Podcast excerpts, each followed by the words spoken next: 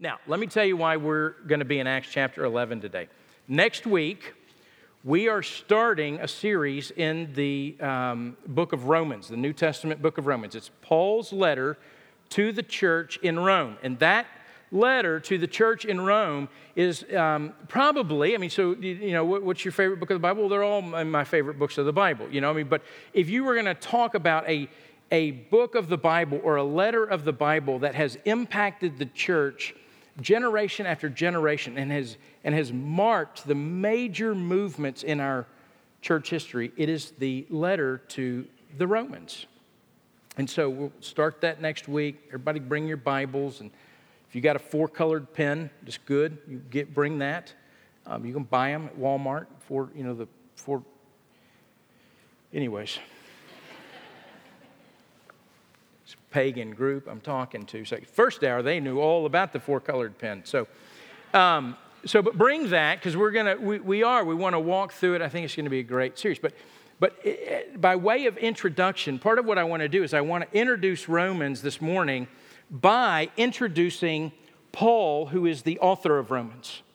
And so um, there are a lot of places you could go in Paul's writings or in the um, the the book of Acts that Luke wrote to introduce Paul. You, you could introduce Paul from him being a, um, a persecutor of the church, you know, and he, he's there when Stephen is stoned. You could introduce Paul by his uh, Damascus Road conversion. Um, but what I want to do is I want to look at Paul when Paul comes back onto the scene as a major player in the church. And so there are several things converging all at once right here at the end of Acts chapter eleven that are actually, um, they're miraculous, they're, they're mind-blowing, they're, um, it, it, it's overwhelming to see what God's Spirit is doing. And nobody in the church up to that point would have planned it or could have planned it. And that God is going to... Um, blow the doors open, if you will, in this gospel going to the world in ways that the, the church up to that point could, couldn't have imagined.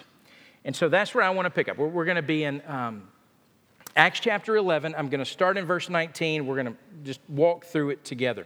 Here's what it says. So Acts eleven, verse nineteen. Now, those who were scattered because of the persecution that rose over Stephen, traveled as far as Phoenicia and Cyprus and Antioch, speaking the word to no one except Jews. But there were some of them, men of Cyprus and Cyrene, who on coming to Antioch spoke to the Hellenists also, preaching the Lord Jesus. So when you see Hellenist, in most contexts you can say, okay, that's pagan Jew that speaks Greek. That's what we're talking about. I mean, pagan Gentile that speaks Greek. And then it says in verse twenty, and the hand of the Lord was with them, and a great number who believed turned to the Lord.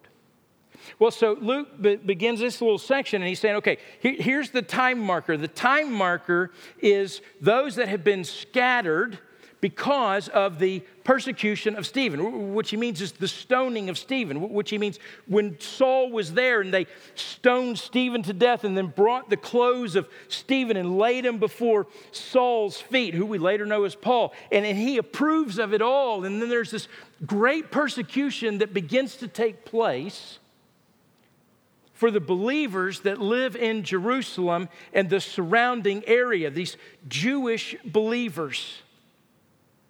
And what you find out is, so Stephen, he's a deacon, uh, chapter six, he gets arrested because of this thing that happens in a synagogue, and then they uh, he stands before him and he preaches a sermon, and then they, they stone him and all of those things. And then it tells us in chapter eight, not only that Saul approved of it, but in eight four it says, and those that were scattered. So they're fleeing for their life. The, the, the persecution's coming. Nobody's safe. They begin to flee. And it says in chapter eight, verse four, it says, when they scattered, they went about preaching.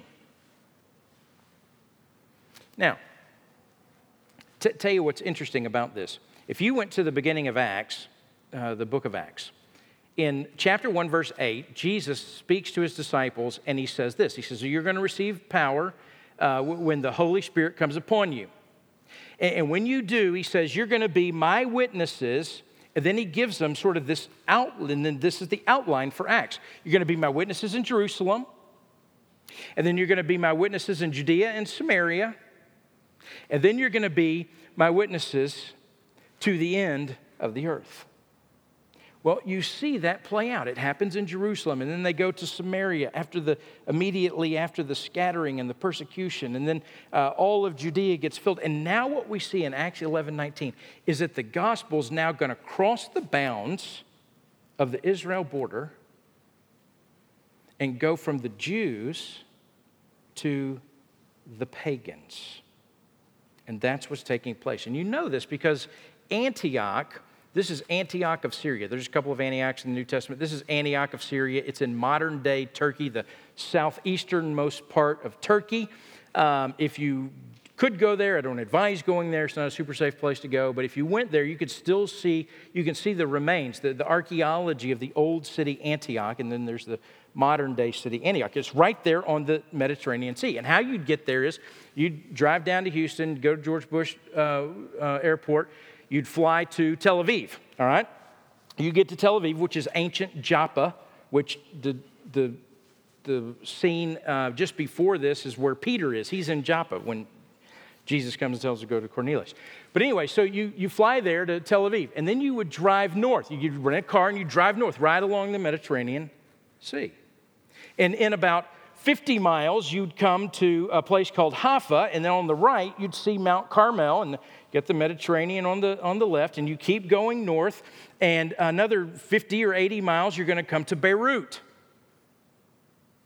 And there, you would have passed through Tyre, you would have passed through Sidon, you're in the Phoenician area, you're off to the left into the Mediterranean, the, the island of, of Cyprus is out there. And then you just keep heading north along the coast, and about one hundred fifty miles, you're going to run right into Antioch. And it's, it was at the time the third largest city in the Roman Empire. The only two larger, you had Rome and you had Alexandria. Rome was the seat of the emperor. Alexandria, you would think of as the seat of the scholarship. And uh, Antioch was the seat of depravity. It was like Las Vegas on uh, uh, steroids, okay? That's what it was. And, and part of it was because you had at the very center a temple to um, uh, dedicated to a, a goddess named Daphne, and that's where a whole bunch of weird stuff that you hear about, temple priestesses and things that would happen around there that you can talk, you, can, you know, there's kids in here, I won't, I won't explain it to you. Um, But when your kids ask you questions on the way home, now you can explain it to them. Uh, but the morals of Daphne, okay? This is this was the euphemism for the depravity of the day, and they were they were talking about Antioch. So, so think about this. So huge city, hustle and bustle, major port city, all kinds of I mean, every you know, all kinds of wickedness taking place. At least five nationalities and cultures come together there in Antioch. I mean, it is the center of immorality and paganism. And this is the place we're going to find out. This place. This place. This is going to be the first place that believers in Jesus will be called Christians. It will be the place, it will be where the church is, that actually becomes the center of the church and will launch, be the catalyst to worldwide mission when they send Paul and Barnabas on the first missionary journey. I mean, it's it's this place. And so what, what happens is, so back in verse nineteen, the end of it, it says they, they so... Originally, they're scattered, and they'd go, and they'd take the gospel message, and they only took it to people who believed the Bible, to no one except the Jews. So when they were taking initially the gospel message, they were taking the gospel message to Jewish people who believed the Bible. They believed the Old Testament, even the Samaritans. When, when Philip goes to Samaria, when he goes there, that the, you have Samaritans. They believe in the Jewish scriptures. They interpreted them differently, but they knew of the Bible. They believed it. You have Cornelius in ten. He's a Gentile, but he's a God-fearer, which means he read the Bible and he believed it. All the while, you have the gospel going to people who believe the Bible, who believe that God is the one true God, and that's where the gospel's been going to until you get to Antioch. And you have these men and women who were scattered,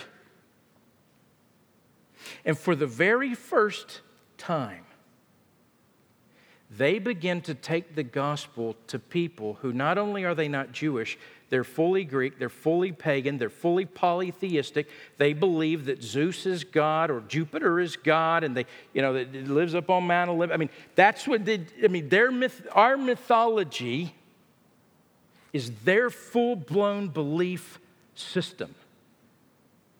These believers who were scattered, instead of this persecution sort of wilting their faith, it ignited them. It set them on fire. And they showed up and they began to tell the story. And they began to tell of their Bible and their scripture and of their God. And the Holy Spirit was doing something as they began to proclaim the Son of God, that Jesus came, uh, that, that, that God became man and dwelt among us. And it says they proclaimed the Logos, the Word.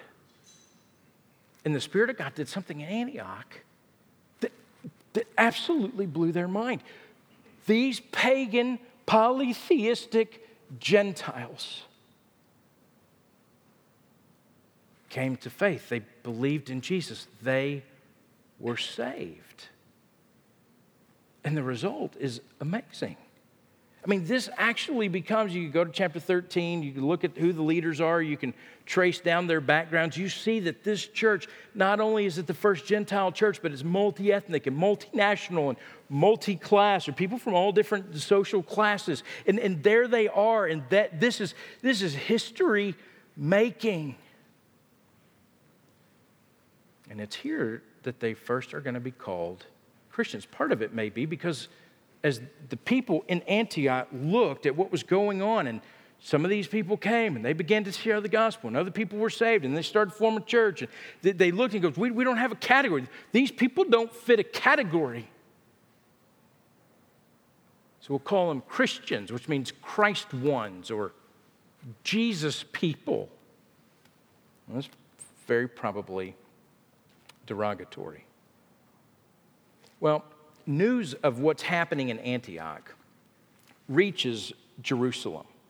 And um, so Jerusalem says, hey, and so you got James and you got the, you know, you got all the, the apostles and, um, you know, the, the high church there.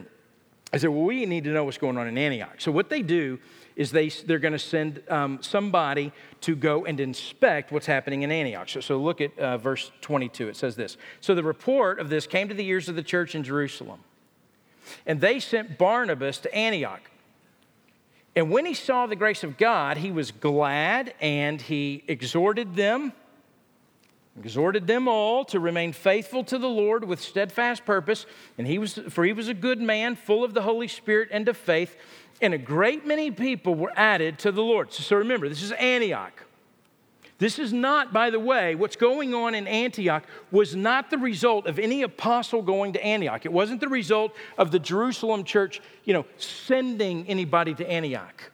It's regular people like you and me. I mean, you hear this all the time. Well, these are just regular, normal people. Actually, they are. They're just like you and me. And they're running for their life, and yet everywhere they go, they begin telling the story of what's happened in this Jesus and how he's changed their life. And so it's just this church planted from just like plain old um, evangelism from, you know, one person to another, and the Spirit of God in the middle of that, and somebody believed, and all of a sudden you got a church.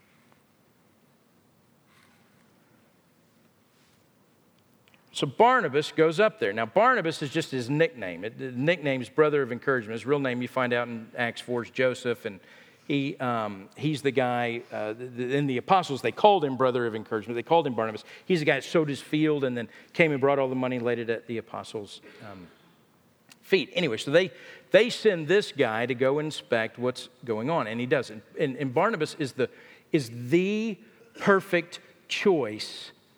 And I want you to see why in verse twenty-three. L- look at what it says in verse twenty-three. It says, when, when he came and he saw the grace of God, notice two things. One, he was glad. Now I want you to think about that for a second.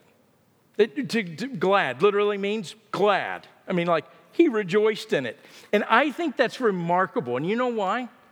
Because, man, he's been in Jerusalem. He's been where the high church is. He's been where James is, who's the who's the um, half-brother of Jesus. I mean, he's rubbed shoulders with Peter. He, I mean, this is where he's been, and that's the center of, of Christian doctrine and Christian theology, and they've already fought some of these battles, and now this crazy thing is happening up in Antioch where just regular people went and told the gospel to other regular people, and they got saved, and now they're having church. And not only that, these people weren't even Jewish. They'd never heard of the Bible, and I'm sure they're meeting on Sundays, and they have no idea what they're even supposed to do.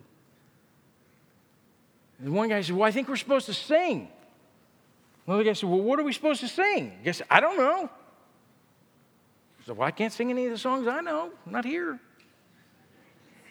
You know, as a worship leader, you know, it's kind of like it's kind of like Will Ferrell and Elf. You know, or just you know, he just makes the song up as he goes. You know, I'm singing um, to the Lord. I, I, I mean, they don't know what to do.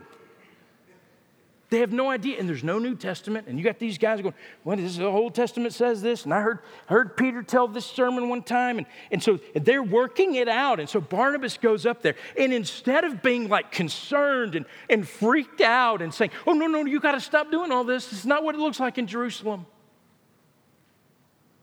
You know what Barnabas is? Man, he's glad. He rejoices. He sees, oh man, God's doing something here. And that is so exciting. And that's something to be rejoiced over, even though it looks vastly different than the way Jerusalem looks. And these people are rough and they're tumbly and they're dirty and they don't know the right language. And but it's okay. Because, man, God's doing something in their midst. But it doesn't stop there. Not only was he glad, but it says he exhorted them. It's this great word. It's this word in the Greek, parakaleo. Para means to come alongside or, or, to, or to join with or, or um, to, to encourage. And then you've got exhorted, which is this um, calling, um, uh, to call, to it's a, it, to have authority over or, or to instruct. And so, so on the one hand, I mean, he's he's cheering them on. This is great. I love this. And on the other hand, he's, he's instructing and he's guiding them and he's steering them and, and, and he wants to keep this thing going, this, this incredible movement, and, and, and he's but, but he's pointing them in a direction, this steadfast purpose, he says. This, this heart of the matter.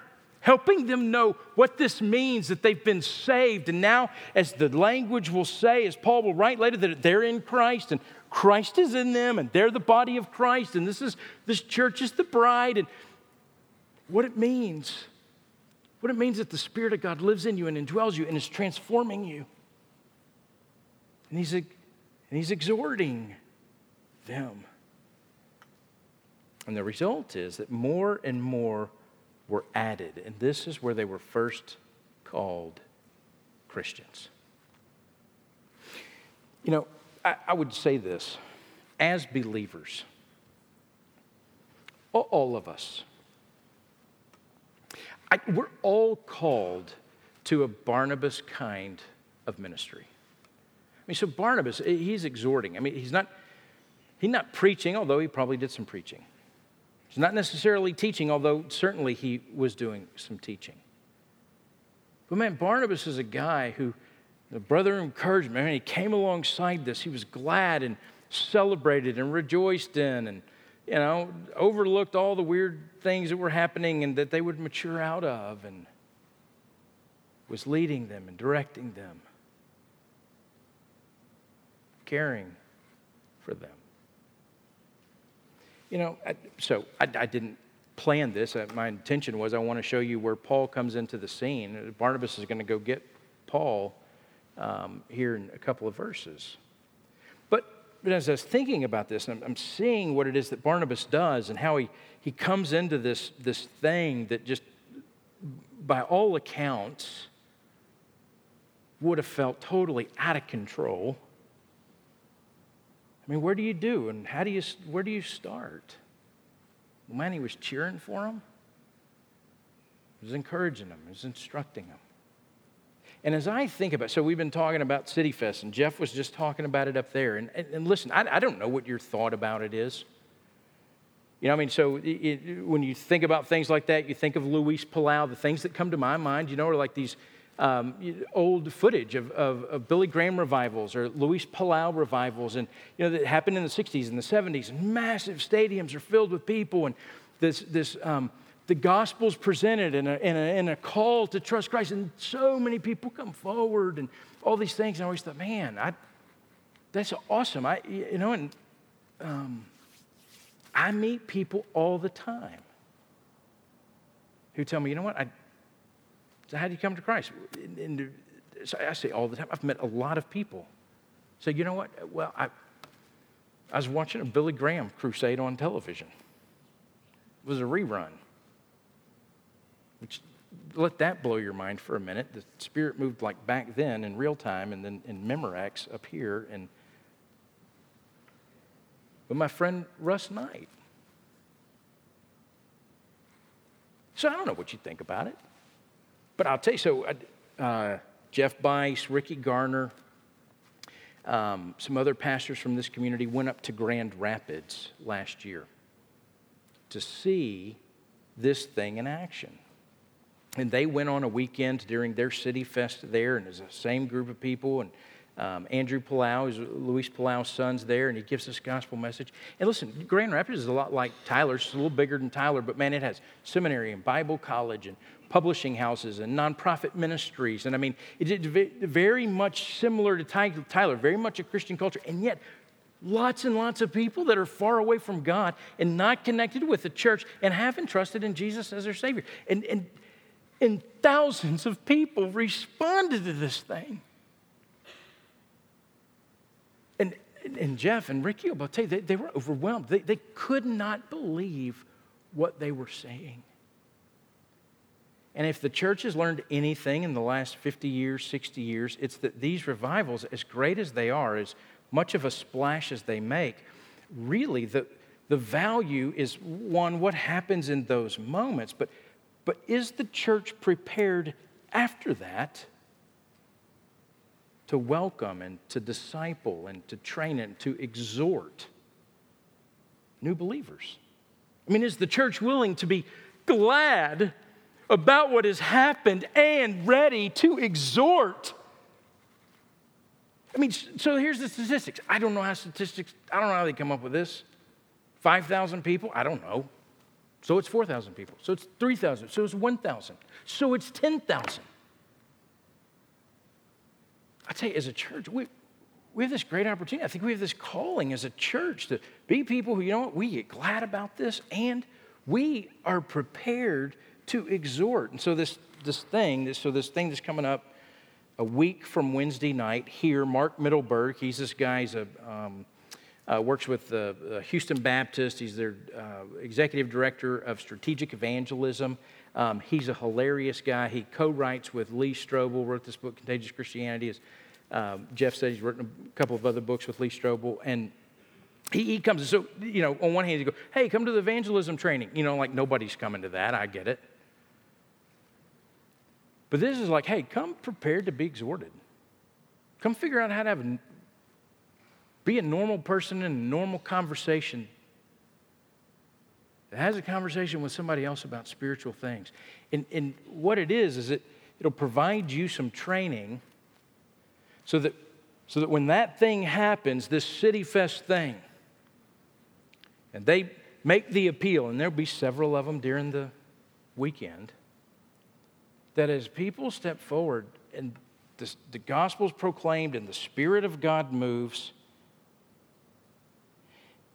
and people are granted faith to believe, that we'd have people, we'd have people right there, sort of in the spiritual delivery room that, you know, as, as, as people are being born again right there.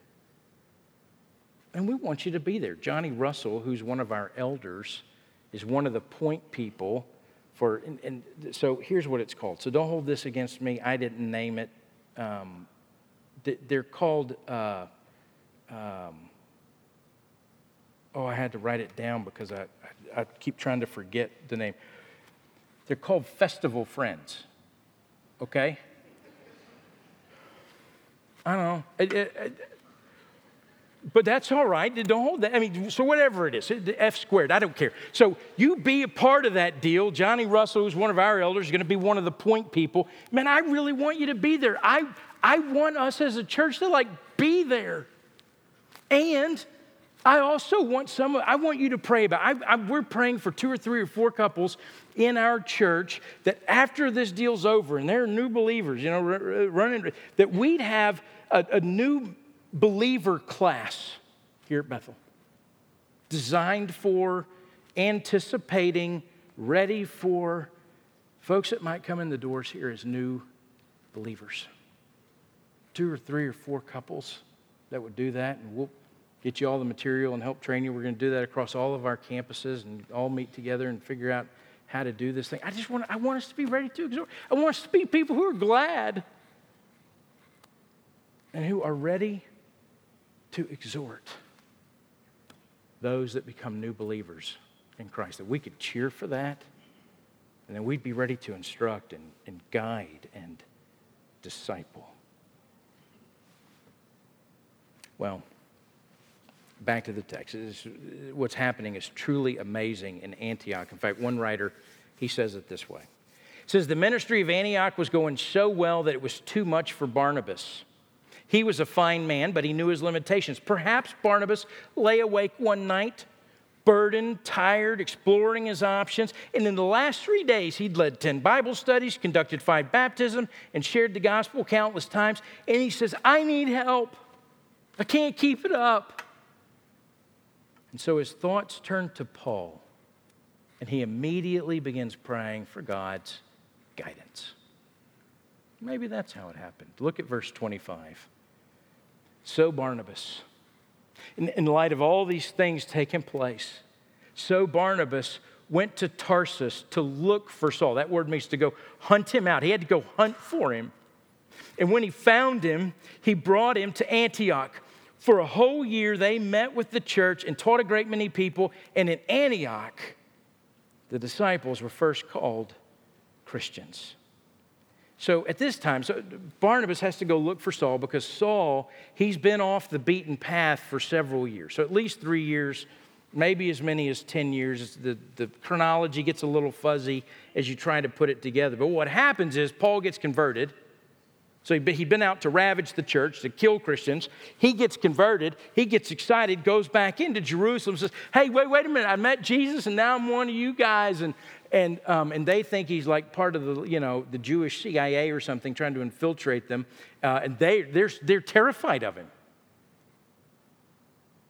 And so what they do is they end up sending him away, and he ends up back in Tarsus. And you find out in Galatians, Paul says, while I was in Tarsus, I spent three years. I wasn't, I didn't, I, I wasn't trained by any man or any rabbi or anything like that. During that three years, through revelation, Jesus himself taught me. Did this three-year seminary, and he got an MDiv from Jesus. That's awesome, right? So that's where he is, and so and, and, and Barnabas, he says, "What man? This is bigger than we can handle. We need somebody." So the Lord leads him to go find Saul, who later will be called Paul in Acts thirteen. And he goes and he gets him. He says, "Man, you got to come down here. You're not going to believe what's happening." And so Paul's brilliant mind, having been disciplined and shaped and and and and um, uh, illuminated by the Holy Spirit, accompanies Barnabas. They go there, and it's this perfect team. You got you got Barnabas, man. He's an encourager, and he's rooting for people, and he's exhorting them. And then you got Paul, you know, sort of razor sharp intellect, who's this master teacher. And there they are, and for a year they start doing these things. And leading the church and teaching the church and building up the church, and they become a catalyst for world missions. And, and this, this is where they said, oh, these people, those are Jesus' people. Those are Christ's ones. They're the Christians. Old church history, Eusebius, church historian, tells the story of a guy um, named Sanctus. He was a believer. He was from Lyon, France, and uh, he's... Uh, He's in trouble for, for preaching Jesus. The, the guys, uh, the, the, the military there arrest him. Uh, they want him to stop. They want him to renounce Jesus. They're mocking him. They're making fun of him. Um, they, can, they bring an interrogator in. They're interrogating this guy. They're treating him cruelly. They, they, they want to try to get him to say something foul or vile or blasphemous. I mean, they want him to renounce all this.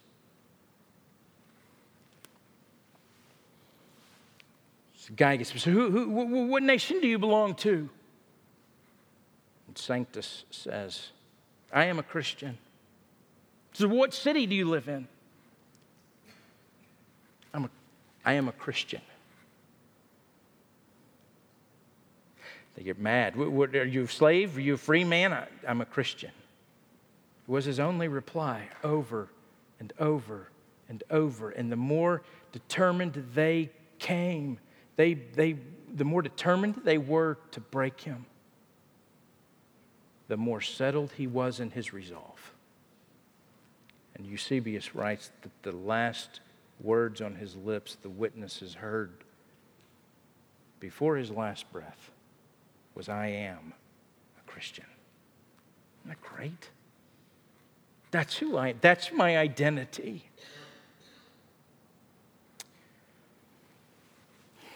Well, look, look at the end of this. Let's wrap this up. So, so verse twenty-seven, it's now in these days. Prophets came down from Jerusalem, which actually we would think about it as up, but Jerusalem's high. They're coming down to the sea level. They came down from Jerusalem to Antioch, and one of them named Agabus stood up and foretold by the Spirit that there would be a great famine over all the world. And this took place in the days of Claudius. So the disciples determined, everyone according to his ability, to send relief to the brothers living in Judea. And they did so, sending it to the elders by the hands of Barnabas and Saul. And so what, what, what's happening is, is there's this guy Agabus. He comes, and he's a prophet. And remember, Ephesians two says that the foundation of the church are the apostles and the prophets, but you don't have to keep building a foundation. So in the New Testament, you have this foundation being laid before the uh, the, the New Testament is completed. And there he is. And in, in, in the way that prophets did, they got immediate revelation from God. Later, teachers and, and, and believers and, and disciples, they would get a mediated revelation from God through the New Testament. They hear from God through the New Testament. Agabus heard from God through the Spirit. Says, hey, a famine's coming. And so their response was, hey, we got to help support because uh, the, the Jerusalem, the, the church is not only in Jerusalem suffering persecution, but man, the famine is coming. These people aren't going to be able to eat. And, and we've been blessed so much by the, by the gospel message that's come to us from them that we want to send back to them. We want to help them. And so Paul will begin to go around and he He tells the Roman church, he writes, hey, I've been trying to get to you, but I, I can't come to you until I go to Jerusalem and take this gift, because he goes around all the Gentile churches and collects a gift so that he can take to them.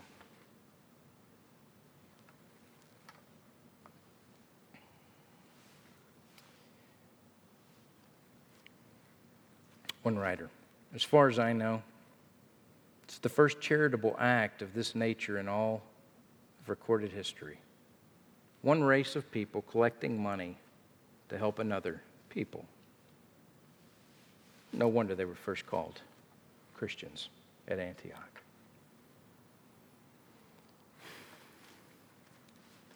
As we come away from this, one, I want you to know um, the idea that God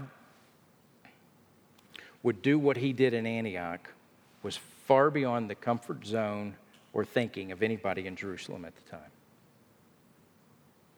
Secondly, the idea that God would use Paul, the one who had persecuted the church, the one who had caused the scattering in the first place that resulted in the church at Antioch, that he would actually be called back as a believer to lead that and to be the first missionary sent from that church so that the gospel would go over the entire world. You can't, can you, can you believe that? If you just sat down and told Peter that in the very beginning, he'd be like, nope, that's not it.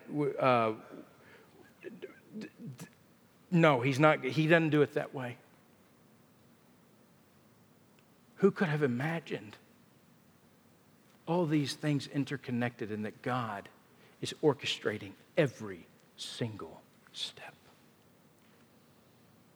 You know, I think as Christians, we, we have to be really careful. We don't, you know, just automatically look at something and go, you know, God's not doing that. He's not doing that because it's not comfortable to me and I don't really like it. And maybe, maybe not. Thirdly, it's it's amazing that in this cosmopolitan place, this this opulent Antioch, this this place, the, the ground zero of, of paganism, that this would be where God decides to move the epicenter of the church and to begin the to to all the world part of the story.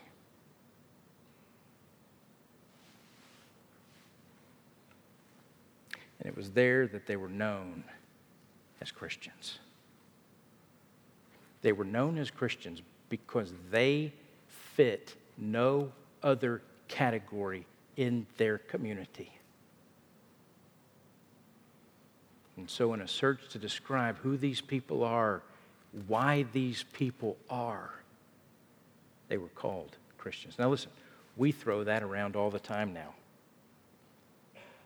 But are you known as a Christ one? Is that who you are? Are you a Christ one? Are you a, are you a Jesus people person? I'm not talking Christian culture. I'm talking about is your identity that you belong to Christ. Here's a story. Although somebody in the first service was telling me they did the math and then that just got me all messed up, but it's my conclusion, so here we go, all right? But it's a story about Alexander the Great, and it, it's Eusebius that tells it, and take Eusebius with a grain of salt. But he, but he tells the story, Alexander the Great, and, you know, he's this, I mean, Alexander the Great, you know, by the age of twenty-three, he'd conquered the world, okay? He's, you know, the greatest leader that there was of that day or any day. And there is a guy he finds out as he's getting... As he's up, he's conquered the world, he's still out as a general, and, and there's a news comes to him that there is a man in his company that is, um, he's becoming known as a coward. So Alexander the Great says, well, what's his name? He says, well, here, you're not going to believe this. His name's Alexander. And his mom named him after you when you just started out. So Alexander the Great calls this Alexander the Coward into his office or tent or whatever it was. And he says, oh, I hear your name is Alexander and you were named for me? And this guy's trembling and he says, yes, sir, my name's Alexander and I was named for you. So Alexander the Great looks at him and says, then either be brave or change your name. Now, here's the great news. Jesus doesn't say that to us, you know. I either live holy and perfect as I am or change your name. He doesn't have to do that because he's in us and we're in him and we're covered in him. But he does exhort us, does encourage us, does bid us, does call us, does empower us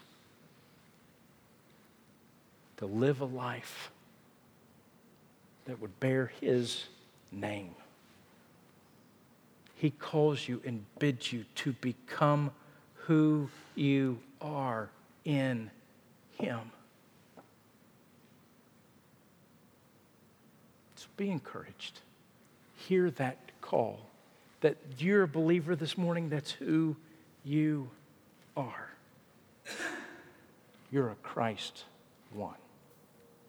If you would, would you bow with me and let's pray. Father,